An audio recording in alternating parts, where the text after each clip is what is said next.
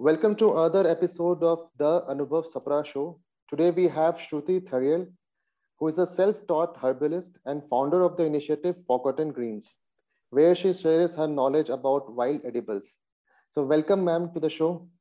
Hello. Thank you for yeah, having me here.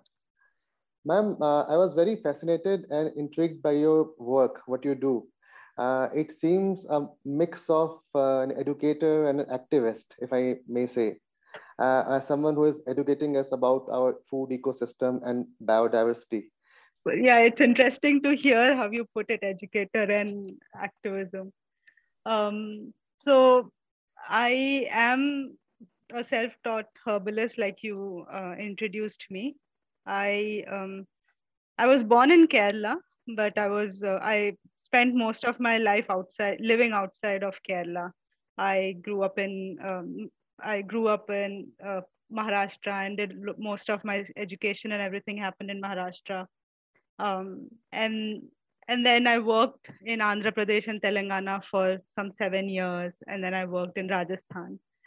Um, and only in the last three years I went back to Kerala as this there was this constant yearning of wanting to reconnect to my roots and wanting to go back to my roots so i moved back to kerala um, and throughout my journey uh, nature has always played a role you know wanting to connect to nature um, so i worked um, after my education i worked with a non-profit organization in andhra and telangana um, where i worked with adivasi dalit pastoral communities and uh, my work was to document stories around food. Um, so I would spend a lot of time with farmers, women farmers mostly. And I think that is where I started learning about plants that were uncultivated and were eaten. So for me, it was a surprise because I grew up in a city. You know, whatever I, whatever plants I would see, my mom would say, "Oh, that's not good. That's poisonous. Don't touch that. Don't eat that." So for me, a lot of these plants were um, when I, I, saw women farmers foraging them and cooking them. So I was really curious, and that's how I think my journey around Forgotten Greens began. And once when I been like, so I would document their stories. I would ask them, "What is this? What? How do you, how do you eat this? For what do you? How do you use this particular plant?"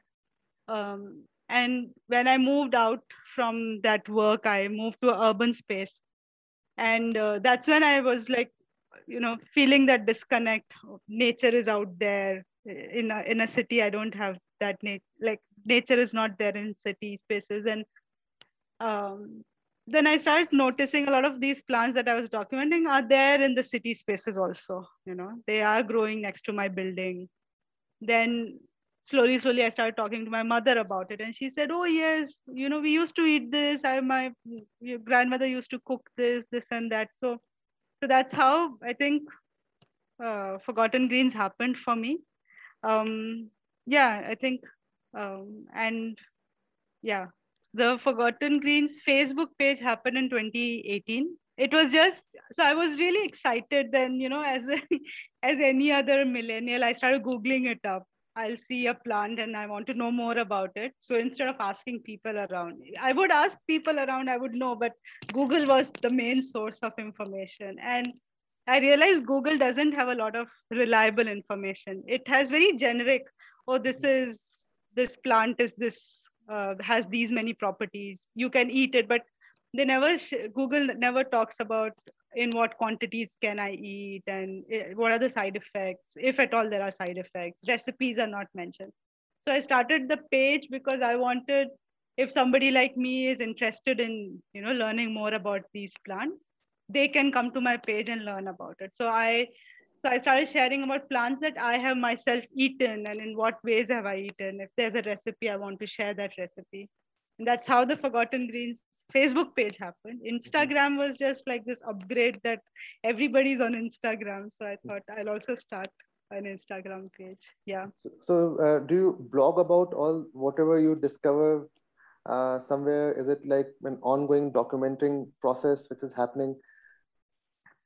So the blog is the the Facebook and Instagram page where I write about it um, I've been wanting to blog, like start a blog, but it's just a lot of work. um, I do have a my personal documentation, you know, like where I do write down um, where, whenever I hear new things about a particular plant, I write it down and stuff. So I have my own documentation out of which I take out excerpts and tidbits and share it on the social media page. Yeah. Great. So, ma'am, you mentioned about foraging. So, uh, what exactly is that? Um, so foraging is foraging is an act of collecting our own. It can be so in this context, collecting food, but it can be anything. Foraging for um, foraging is basically going and collecting things from our immediate ecosystem or Im immediate nature. So foraging can also be in the context of, you know, if I want to dye, if I want to dye my own cloth, I can go forage from nature, forage different flowers, leaves, and use as natural dyes. Uh, so that's how, that's basically what foraging is. We were always foragers, you know. Uh, human beings in our evolution, if we look back, we were hunter gatherers. Gatherers are basically foragers.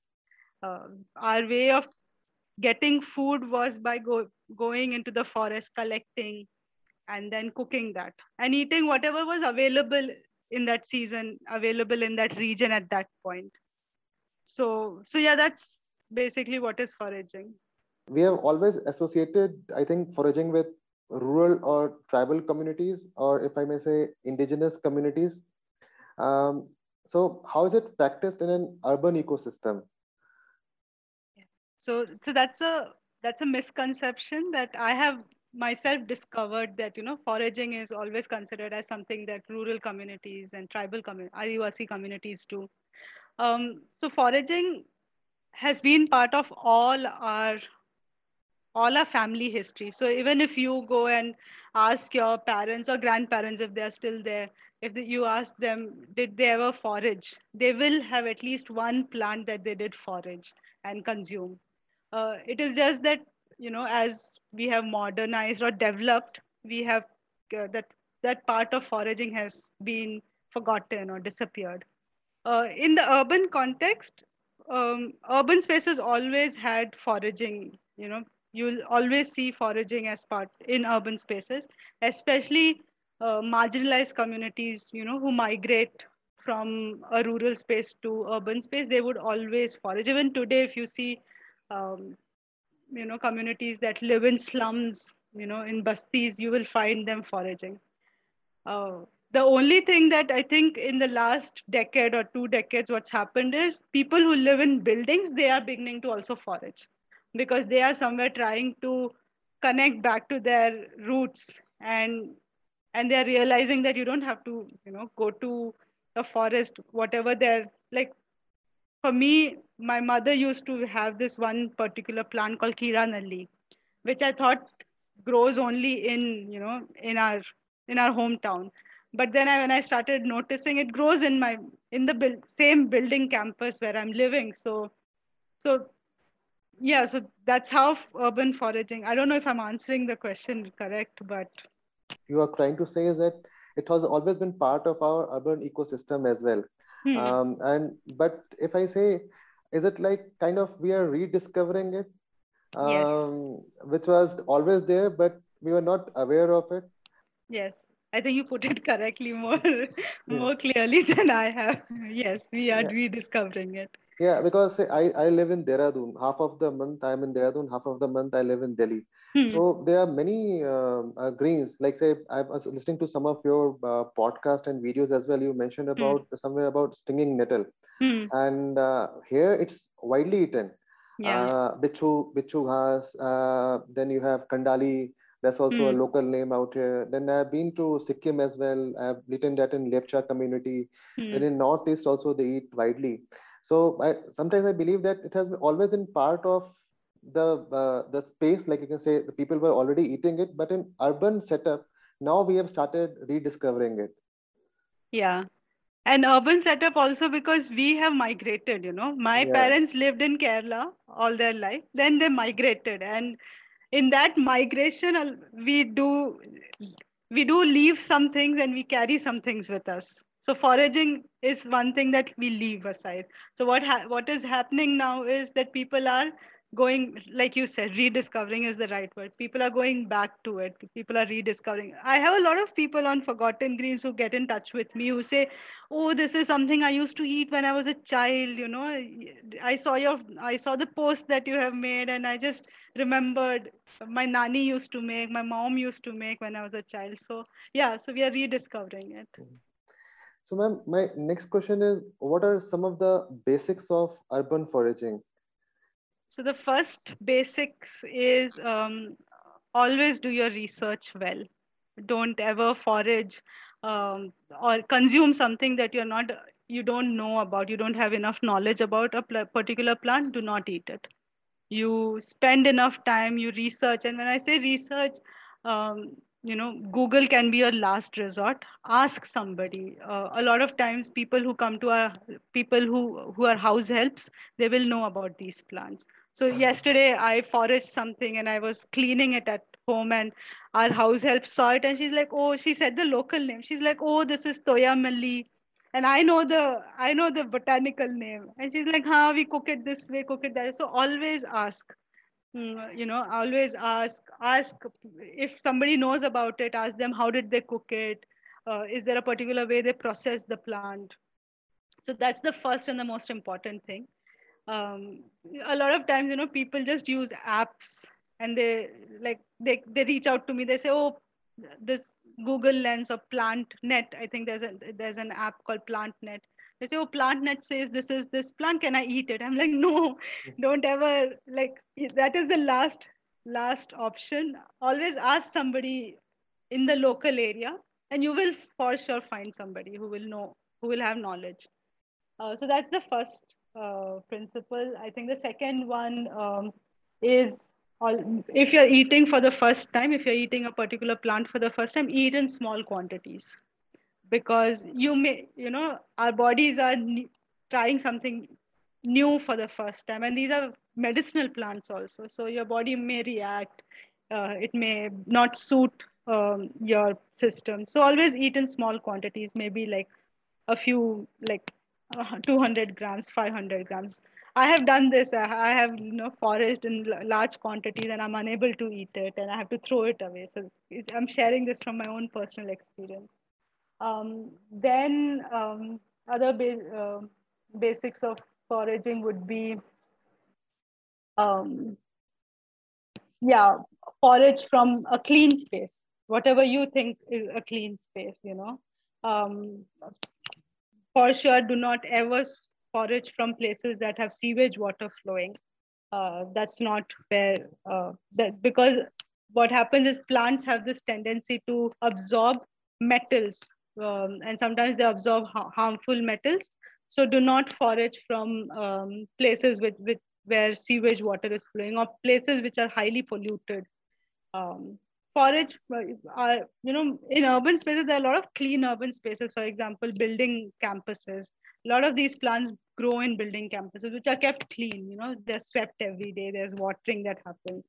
So forage from places that you think are hygienic. Um, forage enough for just your consumption, you know, always understand that people, uh, others also forage there are other communities that forage. There are other communities who are dependent on these plants.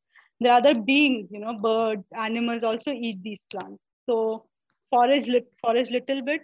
Uh, don't uh, get excited. Oh my God, this is good. And don't get excited and forage all of it. Leave some for the others. Um, always forage tender leaves um, because um, there's a season for foraging plants. So if you are wanting to forage, ask your you know somebody local or ask somebody who knows about it what are the season is the season correct? Because plants go into seeding phase plant go into flowering phase. So if we we forage it during that phase we are you know we are stopping that process of the plant to regenerate itself. So so yeah forage in this right season forage tender leaves um, so these are some of the things that i think that comes to my mind right now so, ma'am, you have mentioned that in the cities, pollution is a big issue. And then, um, so what would be the best places to forage in cities? Like I said, building campuses are really good places because they are usually kept they're usually kept clean and uh, they're swept and you know sometimes they water the and if there are garden spaces if you have parks around you can um, you can go there and look for place uh, look for plants. Another place that i have often seen are, are road dividers. Road dividers have this are usually kept clean you know and because of the traffic people don't don't throw garbage in the road dividers. And if they are not uh, if you if they're you know usually these road dividers have ornamental plants. If they don't have ornamental plants these plants would be growing. And they're usually kept clean and they're not very polluted. Um, if your city has a pond or a lake the banks of the pond or the lake will have these plants growing. So again if it is clean uh, usually they are they are cleaner uh, much cleaner than you know other yeah. Uh, much cleaner than other spaces. Mm, i think these these building campuses are the best. I do workshops and a lot of people go for foraging walks when they do my workshops and they they stick to their building campus and that's that's enough. Oh yes i forgot to mention this. Um, if you have a terrace garden or if you have a garden space and most of the urban people you know they, they have been developing terrace gardens and growing food these plants will grow in your grow bags. These plants will for sure be growing in your uh, pots. So that's the first place where you can forage for these greens. So keep looking um, at what's growing apart from what you're cultivating you know. Next to your tomato plant there will be a purslane growing. So forage from that. That's the first place from where you can forage so, ma'am, how does one know which weeds are like or greens are edible and which one is medicinal? Any tips to people who like to start? Yeah. So, um, all the plants in the plant kingdom are um, are medicinal. So we'll start like you know that's how I like that's how I want to start. Every plant that is there on planet Earth have a medicinal value. Um, so whatever, even like for example, the vegetables we eat, all of them have medicinal value, some or the other medicinal value.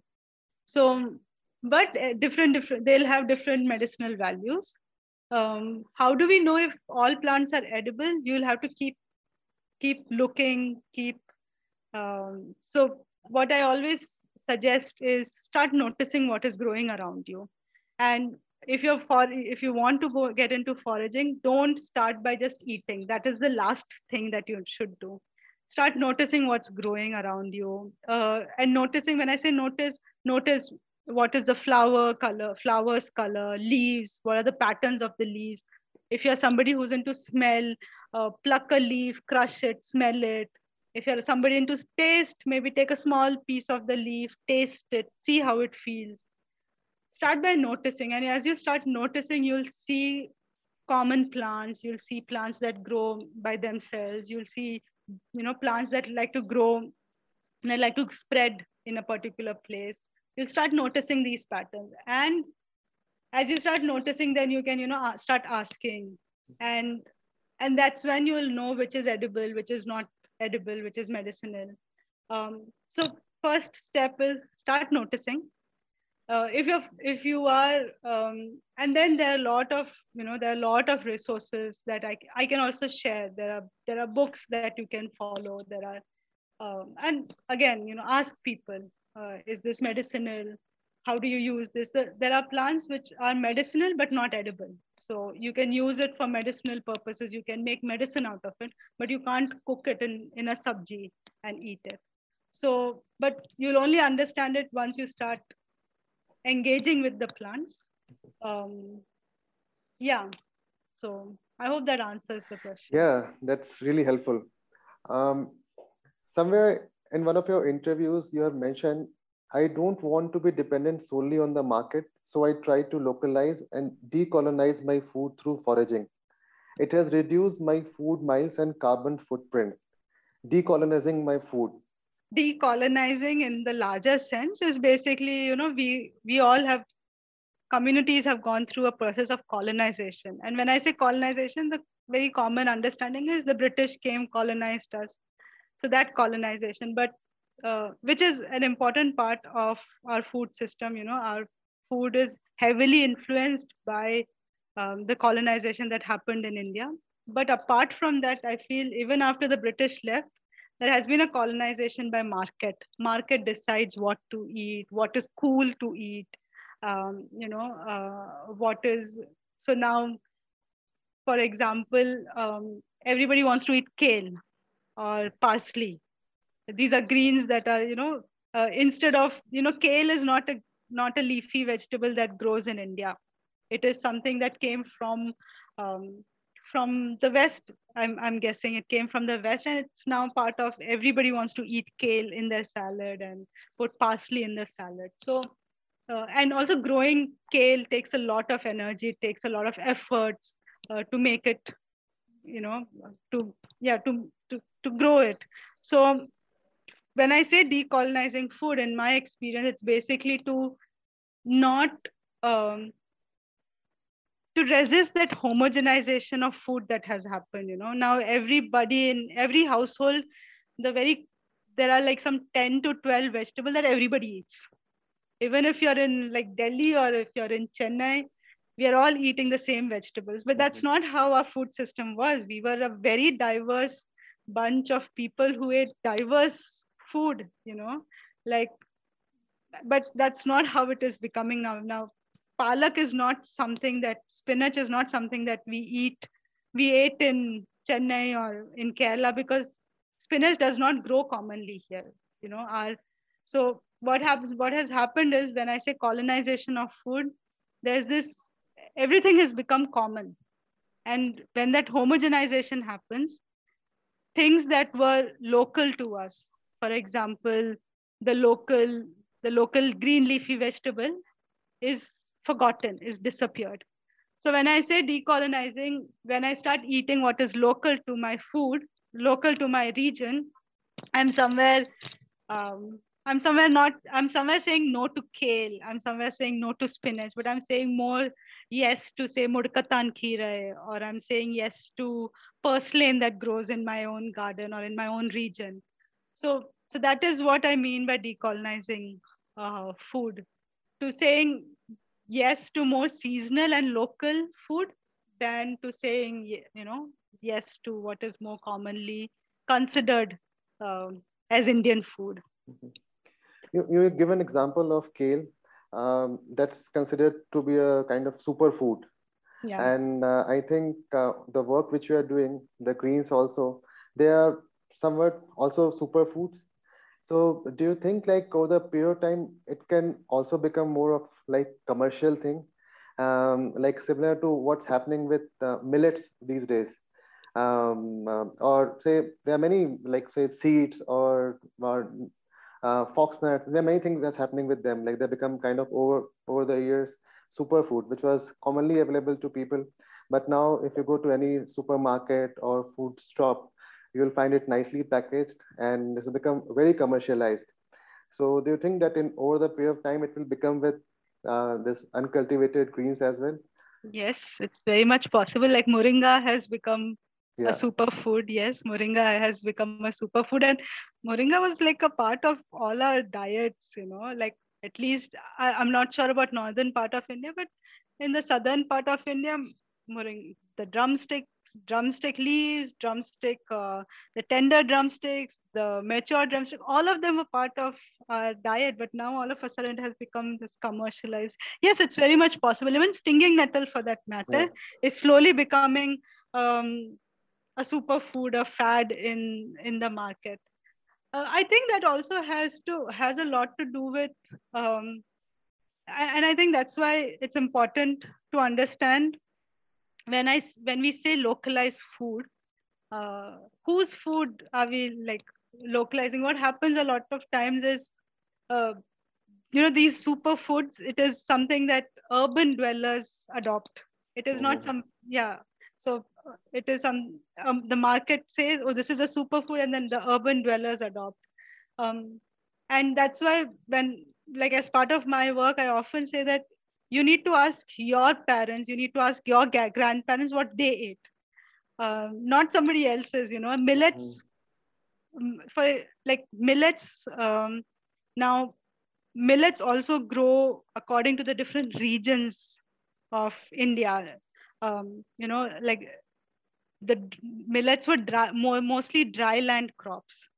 Uh, I come from Kerala, so Kerala does not have uh, is not a dry land. It's mm-hmm. a it's a tropical climate uh, region. So millets did not commonly grow in Kerala. It was a very different uh, crop uh, in Kerala. Like my mother rem- remembers only one particular millet. So when we when I say go back to my roots, I should eat the millets that are more that are more you know that grows in that climatic condition not something that grows in say the dry lands of um, telangana or not something that grows in uttarakhand in the mountains of uttarakhand. Because when that happens i'm again you know i'm i'm pushing for a demand. And that's how like the superfoods and all that uh, mm. confusion happens. So, so you're saying yeah. eat eat local eat seasonal eat regional? Eat contextual. Mm-hmm what is uh, eat what is according to your context you know mm-hmm. eat local what is local to your context for example you said you're from dehradun mm-hmm. so eat what is local according to what grows in dehradun mm-hmm. so it's maybe stinging nettle is your superfood yeah. for me um, maybe mudkatan kira is my uh, you know balloon vine uh, is mm-hmm. my superfood and stick to that instead of saying stinging nettle is everybody's superfood and i think that's where the the problem lies according to me. True, yeah.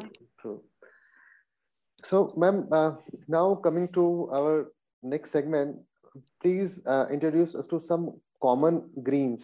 Uh, it could be from your region or something which is widely available throughout the india. I think the first come that comes to my mind that is common i think it's common all over the world uh, and very common in india uh, is purslane it's called kulfa in Hindi. Um, it is this small. Um, it's it's a plant that grows on the. If you if you're walking on the footpath, uh, road dividers, you will for sure find this. You know, it's if you're really looking, you will find it. It's not. It's impossible that you you won't see purslane growing uh, in urban spaces. It is small leaves, succulent leaves, and sour to taste when you eat it and they have tiny, uh, very small yellow flowers. So purslane is really good for health. Uh, it's um, it's high in um, calcium. It's high in iron. If I'm not wrong, it's also high in omega-3 fatty acids. So it's it's really good. And uh, purslane is also meant to, uh, you know, when you consume it, it helps in cooling down the system. So it's really good to eat during summers. Uh, so you can add it to your dals. You can you can add it to your salads if you like some sourness. Um, there, Gujarat has this entire tradition of using purslane and making theplas and muthias. Uh, so like I didn't know, and they they you know it's it's one of the traditional things that they used to do so I've always known like methi theplas, mm-hmm. uh, but uh, yeah, somebody who attended my workshop said this has, purslane has always been part of our theplas and muthia recipes. So purslane is one of those very common and very delicious um, and very commonly found uh, greens. Uh, and if you are somebody who's into who's wanting to start foraging, just Google purslane and find it and go look for it in your city. You know wherever you're staying go look for you will for sure find it. Um, and there's no misinformation like google has enough information uh, about purslane so that's that can be your first step uh, with purslane another one uh, that comes to my mind is pumpkin leaves. So yeah. this is not a forgotten greens mm-hmm. but um, if you are an urban gardener and if you are trying to grow a pumpkin or any other gourd in your uh, in your garden, the tender leaves and shoot are edible. So uh, and very delicious also. Um, so pumpkin leaves have always been, I think, Assam, Bengal, West Bengal, they have pumpkin leaves as part of their diet. It's part of their food uh, cuisine. Uh, so this is another thing that you can if if you have if you have a garden where pumpkin is growing and you don't know what to cook today just go pluck some leaves and cook it. But tender leaves make sure that you're cooking tender leaves. Very delicious. Um, especially if you're making soups it's very delicious. Another another one that comes to my mind is punarnava punarnava again if you google punarnava it's easily available. Like there's a lot of information online just google it up go look for it you will find it. It has tiny very tiny pink flowers um, very good for health. Uh, it it the basically punarnava in sanskrit means something that rejuvenates the body. So punarnava is known to uh, rejuvenate the blood system. It's known to like it, it's known to revive the liver. So it's like really good for the system. And uh, I really I, I like to add punarnava leaves to patties, uh, like and and make uh, like tikkas with punarnava leaves. So it's really good. Yeah. Ma'am, now coming to the last uh, segment, uh, you have been conducting wild food walks.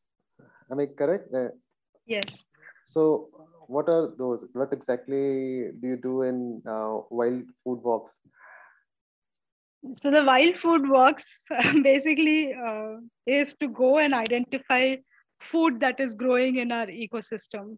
So um, just taking a walk uh, uh, in a neighborhood and uh, identifying what are the plants that's growing and which ones of which one of these plants are edible how can we cook them how can we eat them which one of these are medicinal and how to use them so so yeah that's basically a wild food walk. Uh, the one that i had done this was just before covid. Um, i think i had done it for two hours and uh, and it went on for like three hours because we just kept discussing. There was so much. Uh, i think we covered like around 20 plants and just like a one kilometer radius of that neighborhood.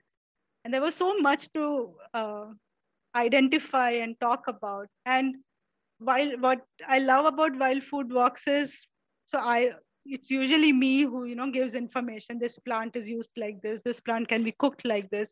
But the participants also have a lot of information that they share. They're like oh yes this is how my mother used to cook or this is used for this particular thing. So it's like this co-learning walk that happens. So how frequently you do that so the one that I had done, I had done uh, a couple before COVID, mm-hmm. and then COVID happened, and uh, it everything came to a pause. I couldn't do it. Uh, now I've been wanting, like I've been trying to resume it, uh, seeing if I can do one in Chennai, one in Hyderabad. Um, so because of COVID, I had to change the format, and I started offering something called Rewild Your Life, which is an online program uh, where I won't be taking them for a walk, but they can themselves go for a walk and try to identify. So I've designed the program in a way that they can sit at home. So this happened in the lockdown last year around August. Uh, you know, I kept waiting, lockdown will get over and we can, you know, start something uh, in public, but it just wasn't happening. So I was like, okay, why can't we just do a program where people are sitting at home going through this information and doing their own wild food walks wherever they are in India, you know, any part of India. Mm-hmm. So that's, yeah. Um, in fact, yeah, I think the interest in foraging grew exponentially during the lockdown time. Yeah. People started exploring their neighborhoods or their garden or their terrace. Yes. Yeah. So, uh, how can someone sign up for these online um, walks which you conduct? So if you are on um, if you are on Instagram or Facebook, you can follow the page where I often announce whenever I'm doing the program or the walk. Mm-hmm. Uh, if you're not on these two platforms, you can send an email to me uh, and I will yeah update you. Um, thank you so much for your time and it was quite an insightful uh, session talking to you, understanding about our food and ecosystem. And I'm sure um, people who are listening to this podcast or watching this on YouTube would be happy to sign up for your uh, online workshops. Thank you. I'm, I'm glad we did this.